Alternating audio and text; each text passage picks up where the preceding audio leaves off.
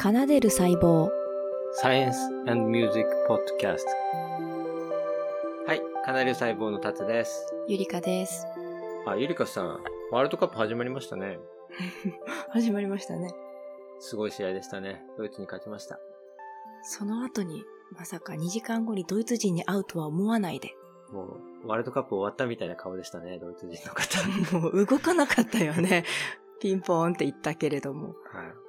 ゆりかさん、あの、サッカーすごい緊張してみるじゃないですか、毎回。選手のように。はいね。元サイドバックですからね。誰のことですか？あの、ゆりかさんです。いやいやいやいやあの、沢誉れ選手と同じ世代で、県の代表だったんいで、や、サマホマレさんと同世代とこまで認めるけれども、はいその次以降はちょっと今後の仕事にも差し支えがあるので、あ、そうですか、うん隠しておきます。うん、隠しててください。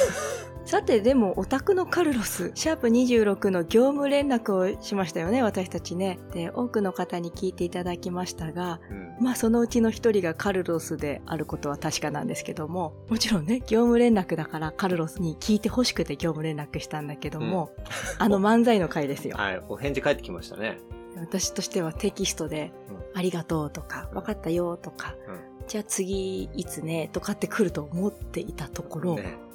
オーディオメッセージなんですよね。ね。カルロス結構オーディオメッセージをよこすことが多くて、意外と仕事中とかにオーディオメッセージ開くってなかなかできなくて。長いんだよね、結構ね。2、な3分の。そう、3分かと思った時に、あ、ちょっと今仕事中にはちょっとこれは聞けないな。カルロス聞いてます？そう、結構ね、真面目なお仕事してるでしょ？日中に。聞けないのよ、あなたのオーディオメッセージ。そう、それで、後から聞くんだけど、で、今回も案の定オーディオメッセージで、3分ぐらいあったよね、あれね。開いてみたら。開いてみたら音楽だったっていうね。ピアノの演奏ね。だから。多分、オーディオで来るのも、なんかテキストで送ると、自分の言葉が気持ちを表してないんだって。だかあ、そういうら、ことなの。私はね、簡潔にまとめて送っていただきたいなって思った時もあったんだけど、うんあの音楽を聴いた時に、うんあ、溢れる気持ちをね、音楽にしたのね、と思ったよ。カルロスさんが考えてる一番の気持ちっていうのは、テキストだと表現できないから、うん。音声で送ってくれるようにしたんだって。あ、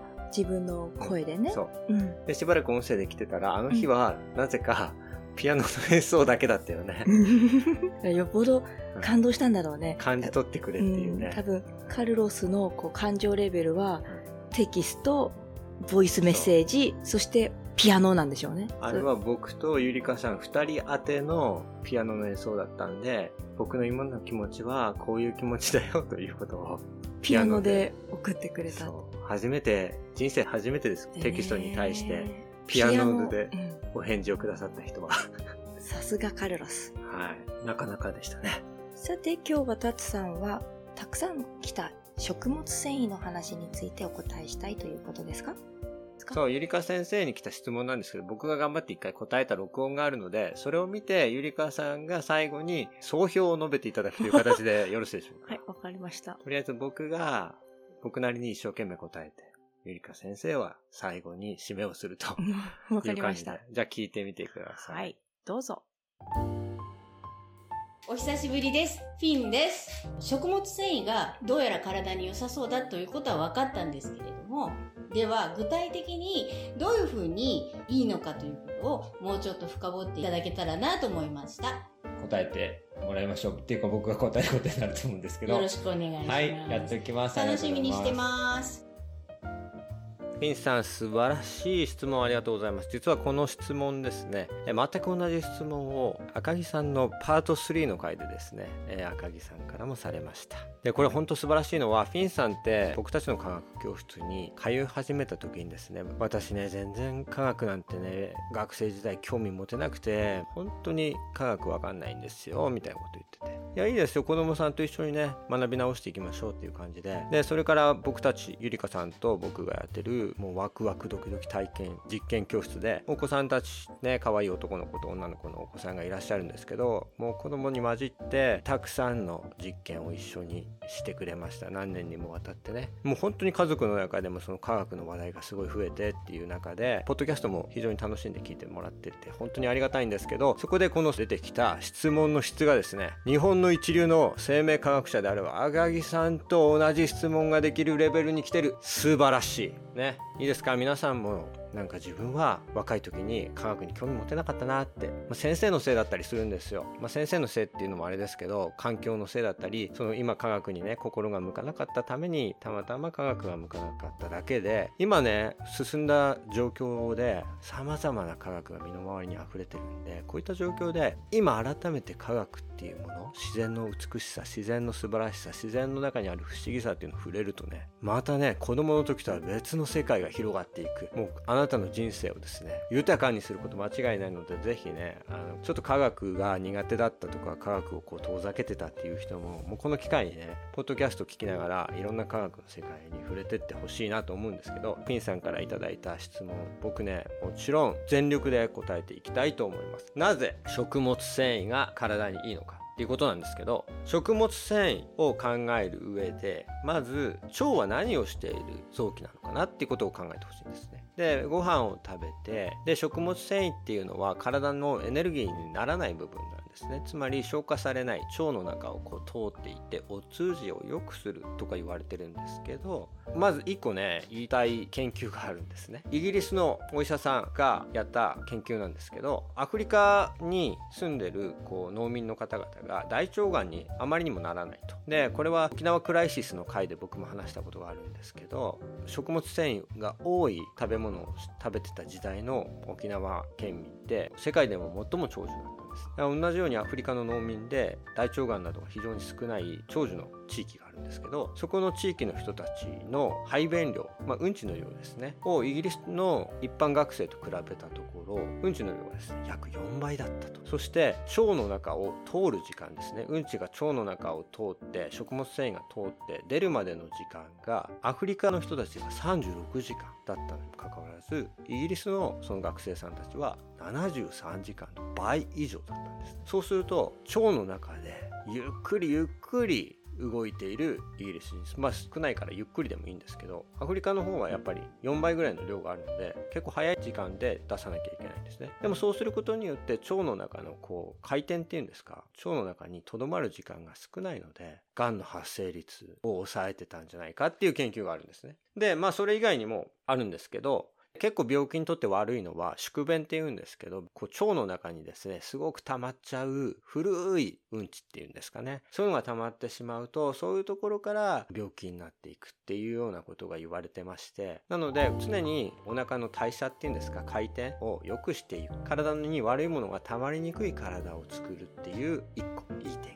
あります。あとはもう一つは最近ですね悪玉菌とか善玉菌とかあるんですけどこの腸の中にいるこう菌をですね体にとっていい菌を整える作用があります。というのは菌って何で育っているかっていうとこういった食物繊維を食べてるんですね。いい菌がですね発酵されてそして育っていきます。つまりいい食物繊維を摂ることは腸にいる腸内細菌の中で自分の体をこう支えるような善玉菌って言われているような菌の種類が育てられる。要は腸の中の菌をですね育てて自分にとってプラスになる菌が増えてくれて腸内環境を良くするということが言われています。これ水溶性のその食物繊維と南溶性の食物繊維それぞれあるんですけどさまざまな菌をですね良くしていくと言われてます。でこの間科学系ポッドキャストの中でこの腸内細菌の専門家の方のあのポッドキャスト番組が僕たちの番組の2つ3つ後ろかな？にあって腸内細菌がまあどうやって増えるかっていうようなことに関しては非常に詳しいポッドキャストをされていたのでそういった方のポッドキャストとかもあの参考にしてもらえるといいなと思います。でこの食物繊維の中で研究でもうすでに明らかになっていることとしては適度なね、まあ、もちろん食物繊維ばっか取りすぎてっていうのは良くないんですけど適度なあの食物繊維をきちんと取ること。ね。だから野菜不足にならないようにするっていうのはすごく大事で何がいいかっていうとまずコレステロール、まあ、肥満とかあとは脂質代謝異常の原因になる、えー、コレステロールが下がるってことが分かってますしあとは血圧を下げるような効果がある。これも前の回の時に僕話してるんですけど血圧をね下げる効果があるんですね。で詳しいメカニズムについてはちょっと僕完全に調べきることができなかったんですけどこうなんか体内にあるイオンですね。イオンを食物繊維が包み込むようなことをするんですね。塩分が濃度が高くなると血圧がどうしても上がっちゃうんですけどそれを腸の中で塩分とかイオンとかをこう包み込むような作用があると言われてます。であとはがんのリスクを下げる。スムーズに便が外に出てってこう体の中に変に古い便がたまらないようにしていくっていうことががんのリスクを減らすのに関わっているというふうに言われてます。糖尿病の予防をするというのも言われててこれはですね食物繊維ってこうお腹をちょっと膨らませてくれる効果があるので食べ過ぎみたいなのを防ぐようなこともあるしあとは腸でエネルギーが取られるとそれに反応しなきゃいけないんですよ。インスリンっていうものが膵臓から出されるんですけど食物繊維があると腸でのエネルギーの取り込みもこうゆっくり時間差ができる。ゆりかさんが説明してくれてたんですけど時間差ができるおかげでインスリンの分泌が急激にならないのでそれがまあ体にとって良くなるというようなことがあります。まあそういった形でね腸の細菌の栄養にもなるし便のこう動くスピードっていうのを高めてくれるような反応もあるしあとは腸での吸収っていうものを時間差をつけることによって満腹感ってこう助けてくれてインスリンの分泌みたいなのもこう抑えてくれるっていうようないいことがたくさんある食物繊維ね、まあ、カロリーゼロって言ってるんですまあゼロに近いんですけど一応このね食物繊維を微生物が分解するとですね脂肪酸っていうのができます。で短鎖脂肪酸とか呼ばれるんですけどこの短鎖脂肪酸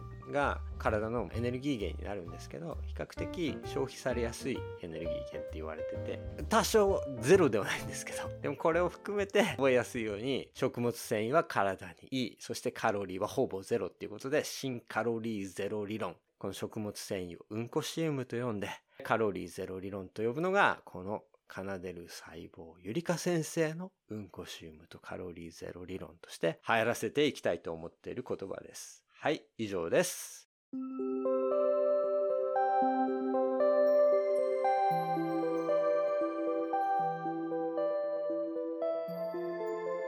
い、聞いていただきました。どうでしょうか、ゆりか先生。なんかとても美しい部分は自分が調べたかのようにし、最後のなんか、うんこシウムってことに関してだけは、はい私に責任をなすりつけるような傾向が見られたことに、はいちょっと、いや違います。あの、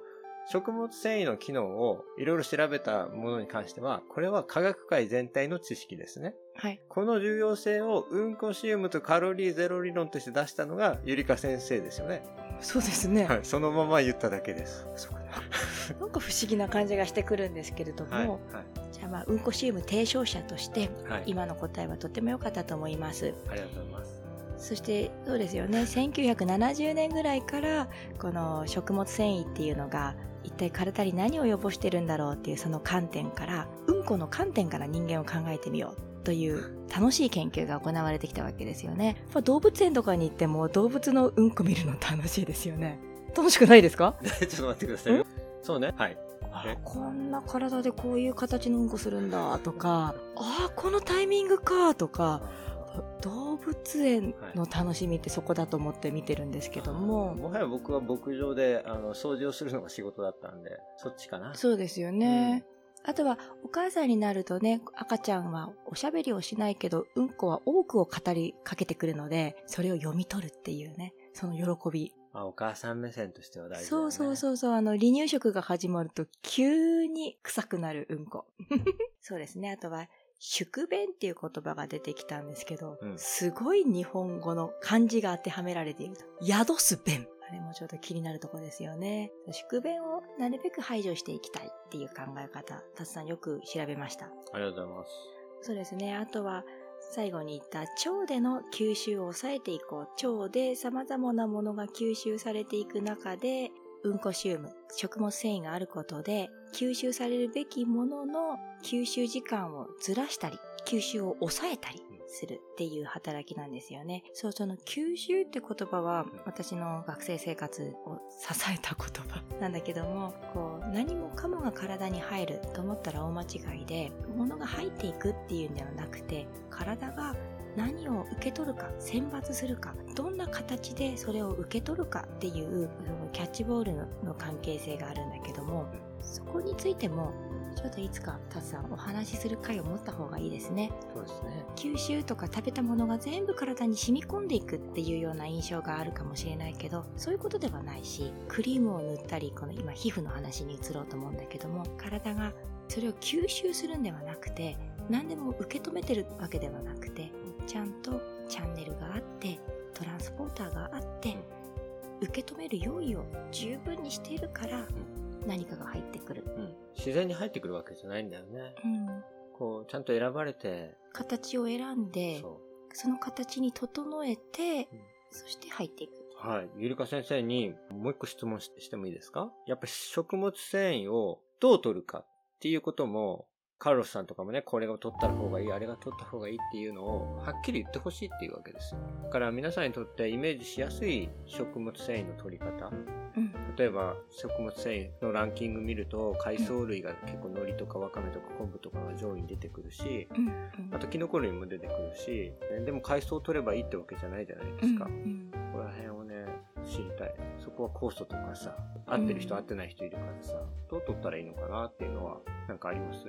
やっぱり野菜ですよね。野菜を取ろう。野菜を取るためにうん。ご飯を食べるだとか、野菜を取るためにちょっとのお肉を食べるとか、うんうん。野菜っていうものをメインに置くっていう考え方はいかがでしょう、はい、でもね腸活健康にするためにだやっぱり大事なのは発酵食品ですよね。うん。僕は発酵食品結構推していきたいんですよ。アメリカで活躍する日本の方々が、じゃあどうしたらいいかって言われた時に、やっぱり味噌であったりとか、うん。納豆であったりとか、キムチであったり、ヨーグルトであったり、そういう発あ酵食の日本だとヨーグルトってその善玉菌を増やすっていうのがパッケージにも書かれてるけどアメリカ人のヨーグルトはプロテインが何グラムかっていうところに重きを置いてて、んそこれが発酵食品であるっていうアピールは低いよね。う、ん、そう面白いね。そう、だから、食物繊維って、どう腸にいいのって言われた時に、やっぱりさ、っていうか僕が考えるのは、食物繊維は腸の中の細菌の餌になっている。プレバイオティクスだよね。うんうん。いい腸を育てようっていうプレバイオティクスとしてのうん。食物繊維の活動を僕は大きい声で伝えたくなっちゃうのね、その中でも。そうすると、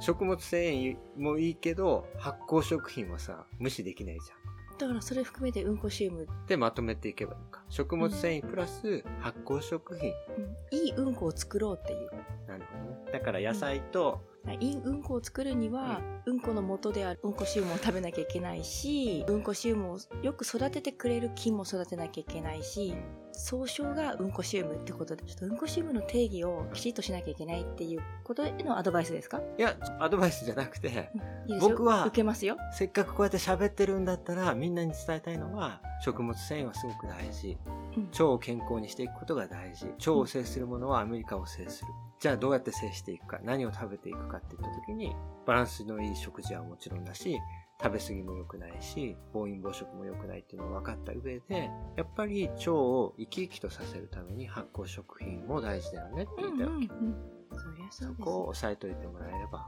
キムチ、納豆、ヨーグルト、味噌。味噌。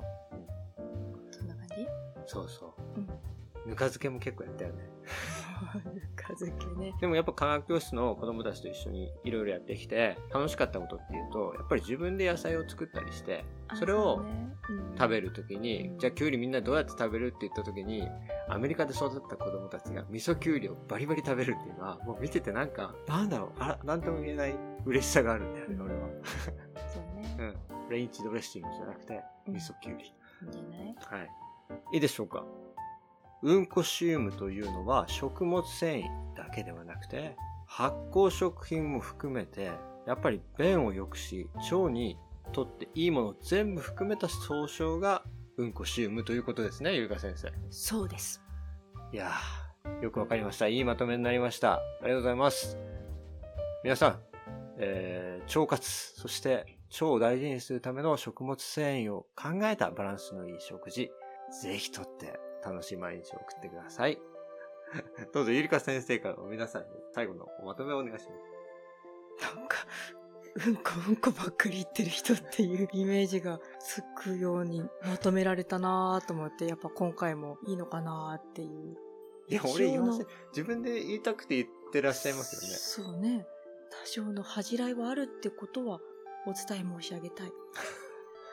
はい、ありがとうございます。で、えー奏でる細胞今後はですね、ミトコンドリアの専門家の先生に来てもらうことになりましたので、漫才について、えー正しいところと間違っているところと、そして最新のね、ミトコンドリア研究の中から見た面白い話をしてもらおうかなと思います。素晴らしいですね。音楽家のひらめきにより漫才しようって言って、うんそして一流の研究者が漫才をちゃんと確認してくださるっていう。そうそう。最先端のミトコンドリア研究をしてる人が来てくださいますので。嬉しいですいね。や、嬉しいですね。これが一つの目標でもあるので、うんやっぱ正しい知識を出していくために専門家の意見を聞いて、漫才ではあるけれども、ちゃんと本物のものを入れていこうと。素晴らしいです。そう。付け焼き場じゃないよというところでうん、そうね。やっていきたい。そして、カルロスはカルロスの方で、ミトコンドリアを学んだことによって、ミトコンドリアの気分を考えた作曲をしてますよ。素晴らしい。そう来る。はい。ななので、、ミトコンドリアを表現した漫才の先に曲ができるっていうね。うん、すごい。はい。時間はかかると思いますが、僕たちがゆっくりと歩む様子を聞きたい人はぜひ聞いてってください。ということで、最後まで聞いていただいてありがとうございました。お相手はゆりかでした。タツでした。ありがとうございます。